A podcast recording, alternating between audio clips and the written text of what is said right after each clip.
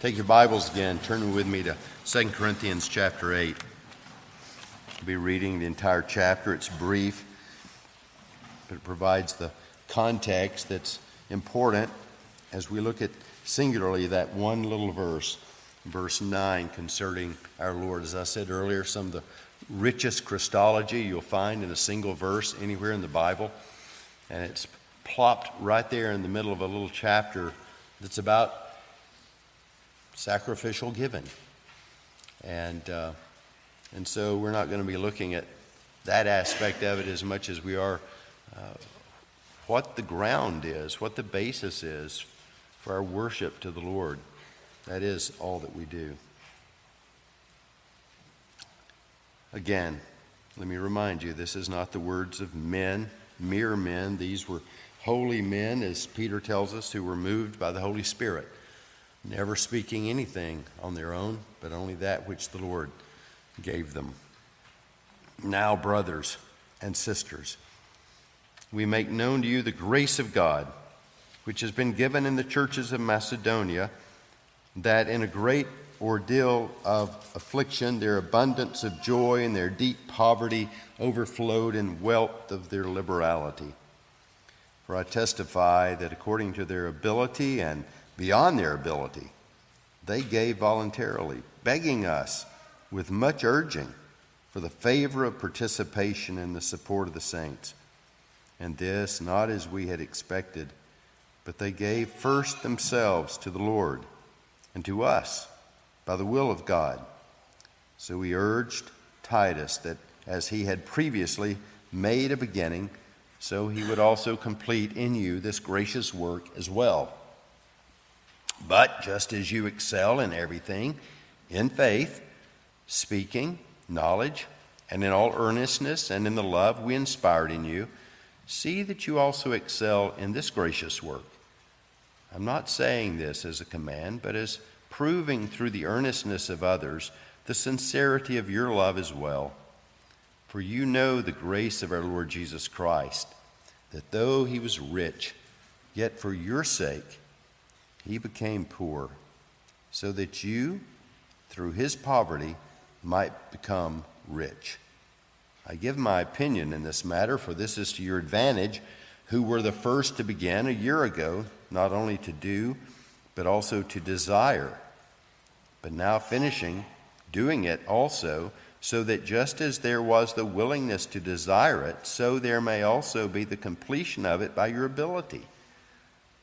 For if the willingness is present, it's acceptable according to what a person has, not according to what he does not have. Well, this is not for the relief of others and for your hardship, but by way of equality.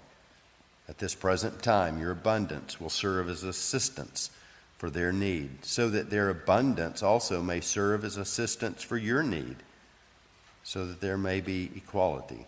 As it is written, the one who has gathered much did not have too much, and the one who had gathered little did not have too little. But thanks be to God, who puts the same earnestness in your belief in the heart of Titus. For he not only accepted our appeal, but, but being himself very earnest, he has gone to you of his own accord. We've sent along with him the brother whose fame in the things of the gospel is spread through all the churches. And not only that, but he has also been appointed by the churches to travel with us in this gracious work, which is being administered by us for the glory of the Lord himself, and to show our readiness, taking precaution so that no one will discredit us in our administration of this generous gift, for we have regard for what is honorable, not only in the sight of the Lord, for we have regard for what is honorable not only in the sight of the Lord, but also in the sight of other people. We have sent with them our brother, whom we have often tested and found diligent in many things, but now even more diligent because of his great confidence in you. As for Titus, he's my partner and fellow worker among you. As for our brothers, they are messengers of the churches, a glory to Christ. Therefore, openly before the churches, show them the proof of your love and of our reason for boasting about you.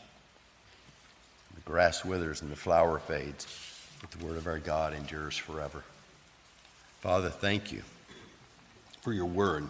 We ask you to bless it now to the changing of our hearts, for the salvation of some, for the sanctification of all your people. In Christ's name we pray. Amen.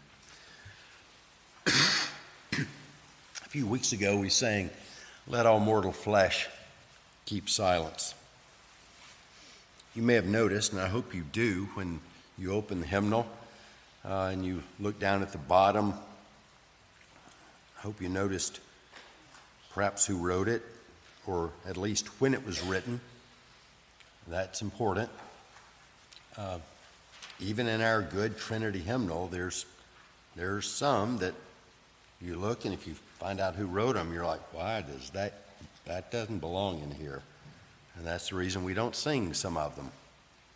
Even little ditty songs like it came upon a midnight clear that people sing with gusto this time of the year. Well, it's written by a Unitarian, not about Christ, not even about God. So why would we Christians sing it? You may ask, why is it even our Trinity hymnal? That's a good question. Shouldn't be. But that's, that's for another time. It just reminds us all that men make errors. Let all mortal flesh is not one of those that should be Xed from it. It's a, it's a remarkably rich hymn about our Lord Jesus Christ. It was written in the year of our Lord during the fifth century. That's remarkable, isn't it? You probably noticed that when we were singing it. My wife reminded me of it as we were singing it that Sunday. Um, we've also sang already this month, O come, O come, Emmanuel. Uh, if you look down at the bottom, you saw that that's a 12th century hymn, 1100s. And then, of course, we've sang a couple of Luther hymns on the Incarnation. Those would have been written in the 16th century. Um, many of the songs of Advent, as they're termed, or on the Incarnation, uh, are scattered all across the centuries from the time of our Lord to the present. The one we're going to close with in a few moments is a, is a new kid on the block. It's only just appeared within the last hundred years, 1950s, in fact. It's a, a hymn that's rich, marvelously rich in Christology. We'll enjoy singing it in a few minutes. It's based on this 2 Corinthians 8 9. The author of the hymn was a missionary at the time it was composed, a missionary in China. He was serving alongside of Eric Liddell. Some of you know that name. You've read biographies of his life. Uh, some who are older, maybe not some of you younger people, um, but those who are older remember the movie Chariots of Fire. And if you cared about your children, You've had your children watch it with you more recently, not just on the big screen 100 years ago. But uh, he was, for a time, the, the president, the chairman of the China Inland Mission that was founded by Hudson Taylor, one of the great stalwarts of the 19th century uh, Christian century, the century of mission and evangelism. His name was Frank Houghton. He'd uh, later return to England, be an Anglican uh, pastor of the uh, conservative, Bible believing sort. He who is rich beyond all splendor. Again, you probably notice right under the hymn title, when we turn there in a few moments, you'll see the scripture that it's, it's based upon.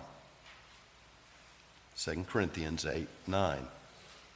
He didn't miss it, Houghton didn't, as he read through this passage. Uh, he didn't just see it about stewardship, he didn't just see it about us being faithful givers. You know, when you read it about yourself, sometimes you miss Christ but he didn't. He saw Christ. He recognized that at the very heart of that passage, the Apostle Paul was shouting about Christ Jesus, he who is rich beyond all splendor. And so, we want to look at it. The context is about giving. And Paul, Paul kind of hits below the belt, as we say, to these Christians. Why shouldn't, here's the essence of the, of the chapter. Why shouldn't we give liberally? Christ gave more liberally.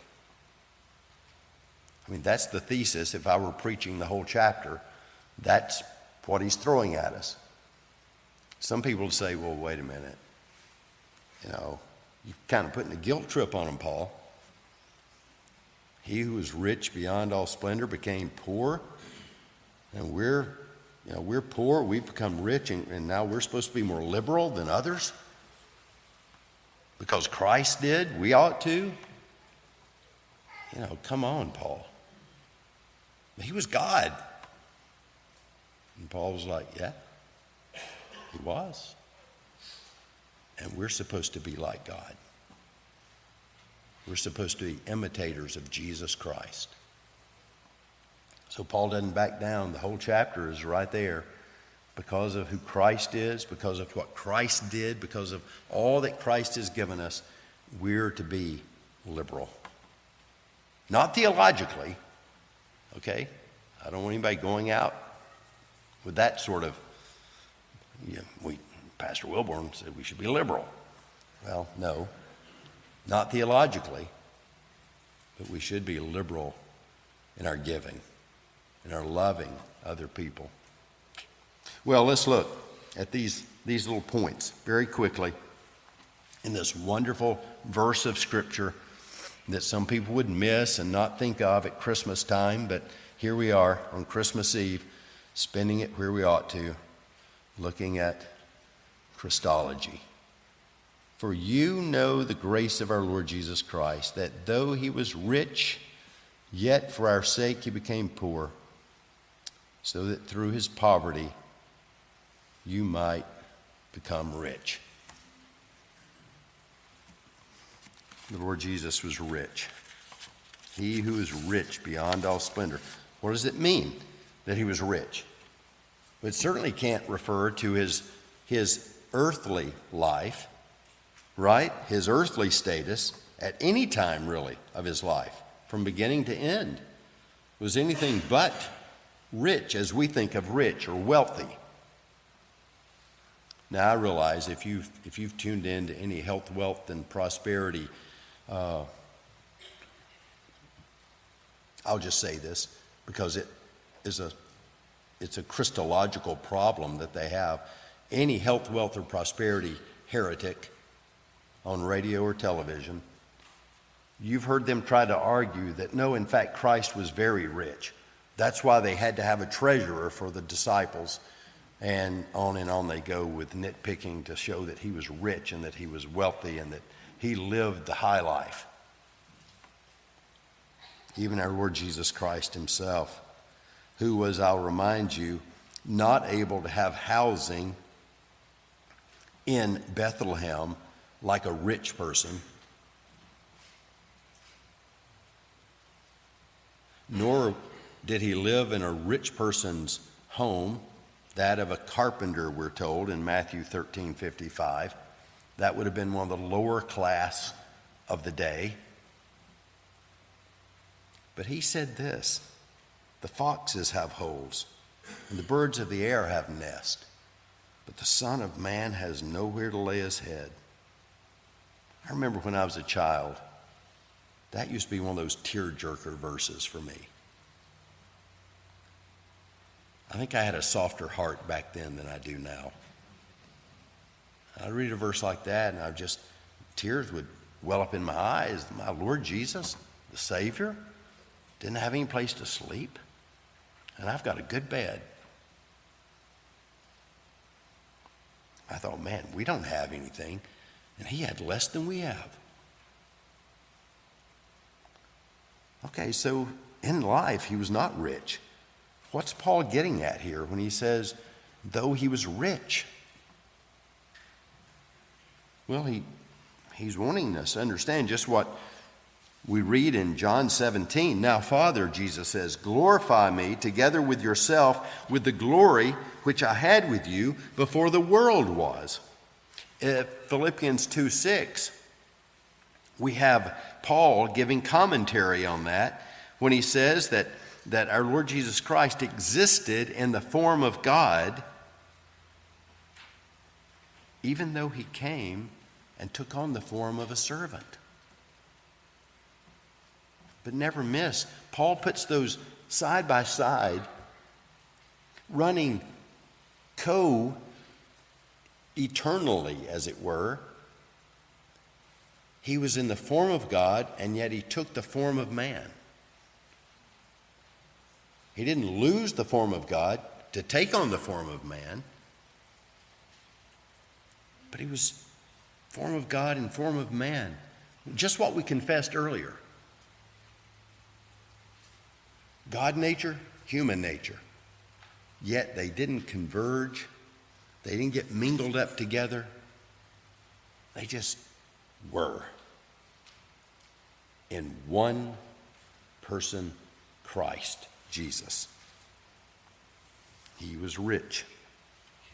And because he was rich, we can read things like this from Paul For by him all things were created, both in heavens and on earth, invisible, visible, invisible, whether thrones or dominions or rulers or authorities, all things have been created through him and for him. He is before all things, and in him all things hold together. That's why Paul could say to the Corinthians, He who is rich. Because he's the one who who was before it all. He was the one who made it all. He's the one who holds it all together. Do you know, I was looking this up. I preached from this text uh, many years ago now. It's interesting. I don't feel like I've been here all that long, but I, have been here long enough to where some of these passages I revisit on special occasions. I look and, and I'm like, whoa, that was a long time ago. At that time, I was, I was, I was looking this up. At that time, the world's wealth in US dollars, this was about 10 years ago, the world's wealth was $278 trillion. I don't know how they figure this, but they, they do. China's world wealth, estimated in 2021, was almost that much. The world's wealth in 2021, the last time they have figures, 578 million. Or trillion, I'm sorry.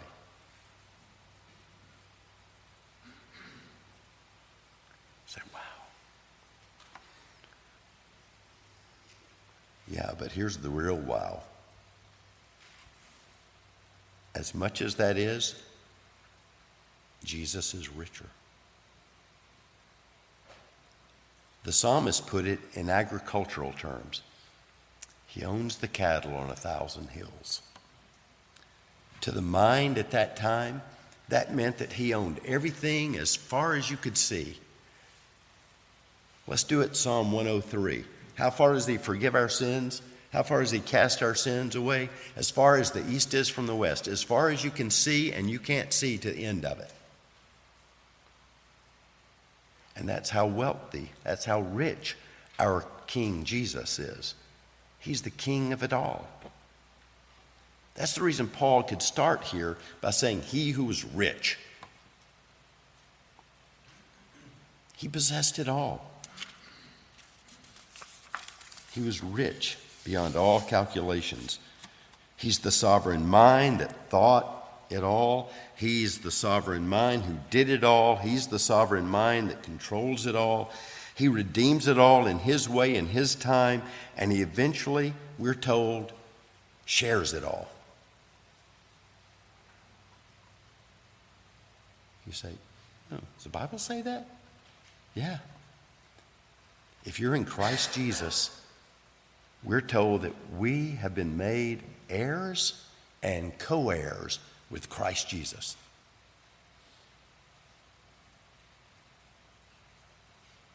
That's remarkable to think about.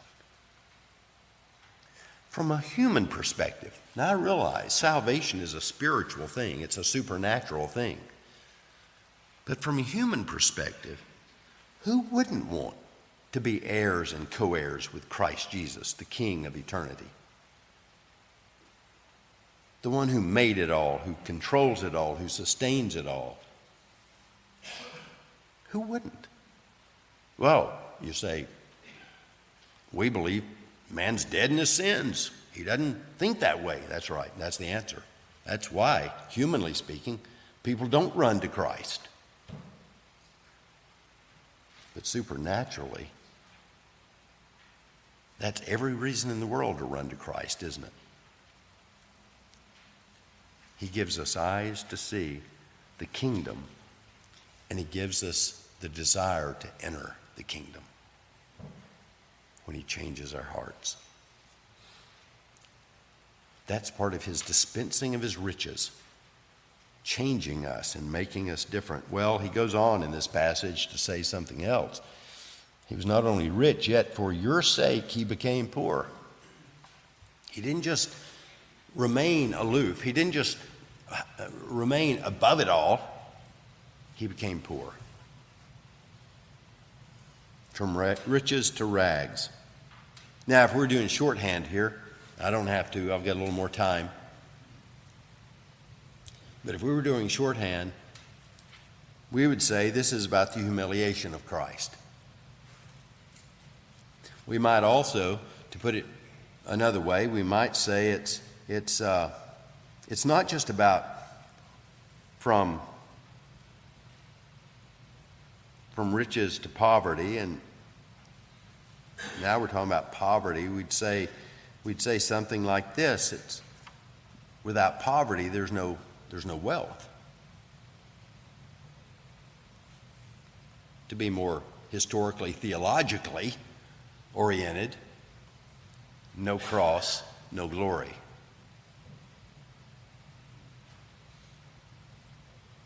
Christians live in an age that's all about glory. I mean, that's what drives so much of the bad theology today is we, we don't like the theology of the cross. That was at the heart of the Reformation. We don't like that because that's about death. That's about sacrifice. That's about poverty. But I remind you that our reforming fathers and those before them, the early church fathers, those since them, have reminded us if there's no cross, there'll be no glory. That was true of Christ. If it's true of Christ, it's going to be true of us. We shouldn't expect a life of ease. We shouldn't expect, Jesus says, if they persecute me, they'll persecute you. So we shouldn't expect anything less. And that comes in variety of colors.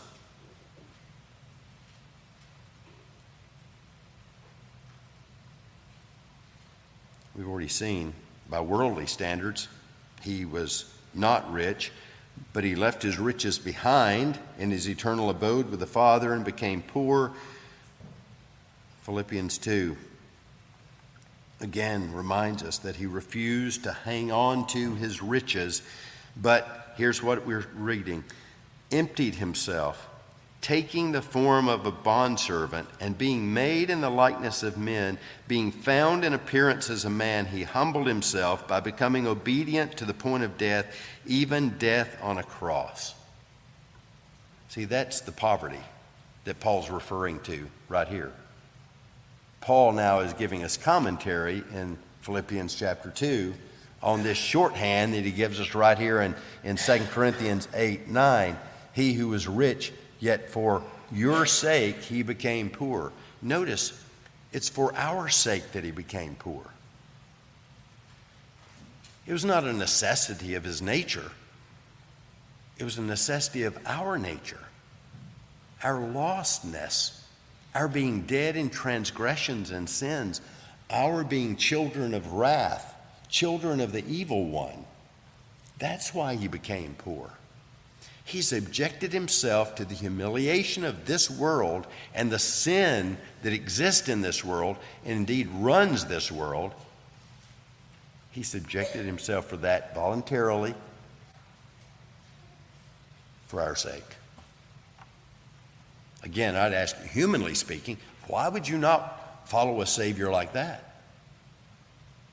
Well, it's because you're dead. And if you're sitting here right now bored to death with this sermon, it's because you're dead in your sins. And you're needing the Holy Spirit to change your heart and draw you to Himself. Again, don't use your false profession when there's no true possession of saving faith. He descended, He came down, took on poverty, lived, in, and that's shorthand, by the way, for taking our place in life and in death, that we might not suffer the pangs of hell, the destruction of eternal perdition. He subjected himself to poverty in life and in death, even death on the cross. He talked about this in a parable in John 12. We looked at this months and months and months ago now as I was working through John. Remember the parable? The grain. He told this story about this grain of wheat. Unless that grain of wheat dies and is put in the ground, is buried, it'll only be what you see. But when it's buried and it takes on life, it germinates and it bears much fruit. That's the story of Christ. He's the grain of wheat. He's the, this is taking, Jesus is taking us back to the grain offerings of the Old Testament. He's the grain offering.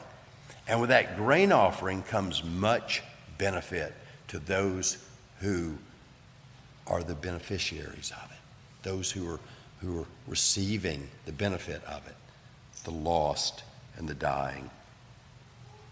Truly, truly, I say to you, unless a grain of wheat falls into the earth and dies, it remains alone. But if it dies, it bears much fruit. What's that fruit? Well, in short, it's salvation. It's the redemption from our sins. It's the pardon of our sins. And it's adoption as sons and daughters that we might be heirs and co heirs with our great King Jesus.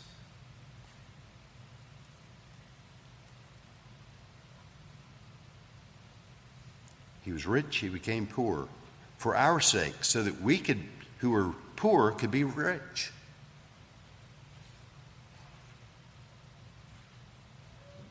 That's, that's wonderful news. That's the good news. He who was rich became poor so that we who are poor could become rich. Rich in Christ heirs with Christ, co heirs with Christ. One of those covenant blessings in the Sermon on the Mount Blessed are the meek, for they shall inherit the earth. Now, Jesus was looking beyond the physical earth there to the new heavens and new earth that we read about in Revelation 21 and 22, where there is no more sin, where there's no more death, there's no more mourning, no more crying, because we're in the presence of the one who's rich. He who was rich became poor, and then he became rich again. Actually, he never ceased being rich, but he simply resumed his place. In John the glory which you have given me, Jesus prayed, I have given to them that they may be one, just as we are one. That's, that's in the end what salvation is, is in a nutshell, isn't it? That we might be glorified with God the Father, and God the Son, and God the Holy Spirit. That we might be one with them, united to the Godhead. Not the Godhead. We don't become God. We don't become little gods. but we share in those wonderful benefits and blessings that they pour out upon us as heirs and co heirs of our great God. Here's what we're going to sing in just a few minutes Thou who's rich beyond all splendor, all for love's sake becamest poor. Thrones for a manger did surrender, sapphire paved courts for stable floor. Thou who wast rich beyond all splendor, all for love's sake becamest poor. Thou who art God, beyond all praising, all for love's sake becamest man. Stooping so low, but sins, sinners raising heavenwards by thine eternal plan. Thou who art God beyond all praising, all for love's sake becamest man. Do you believe this? This is the good news. If you believe this, you're rich in Christ Jesus. If you believe this, even though you're maybe sick, by his wounds you'll be healed. Though you die, you'll be raised on that great last day. That's the good news. That's Christmas, Christian style. Let's celebrate it that way. Amen. Thank you, Father, for your wonderful message of the one who was rich beyond all splendor. May we enjoy him today and every day. In Christ's name, amen.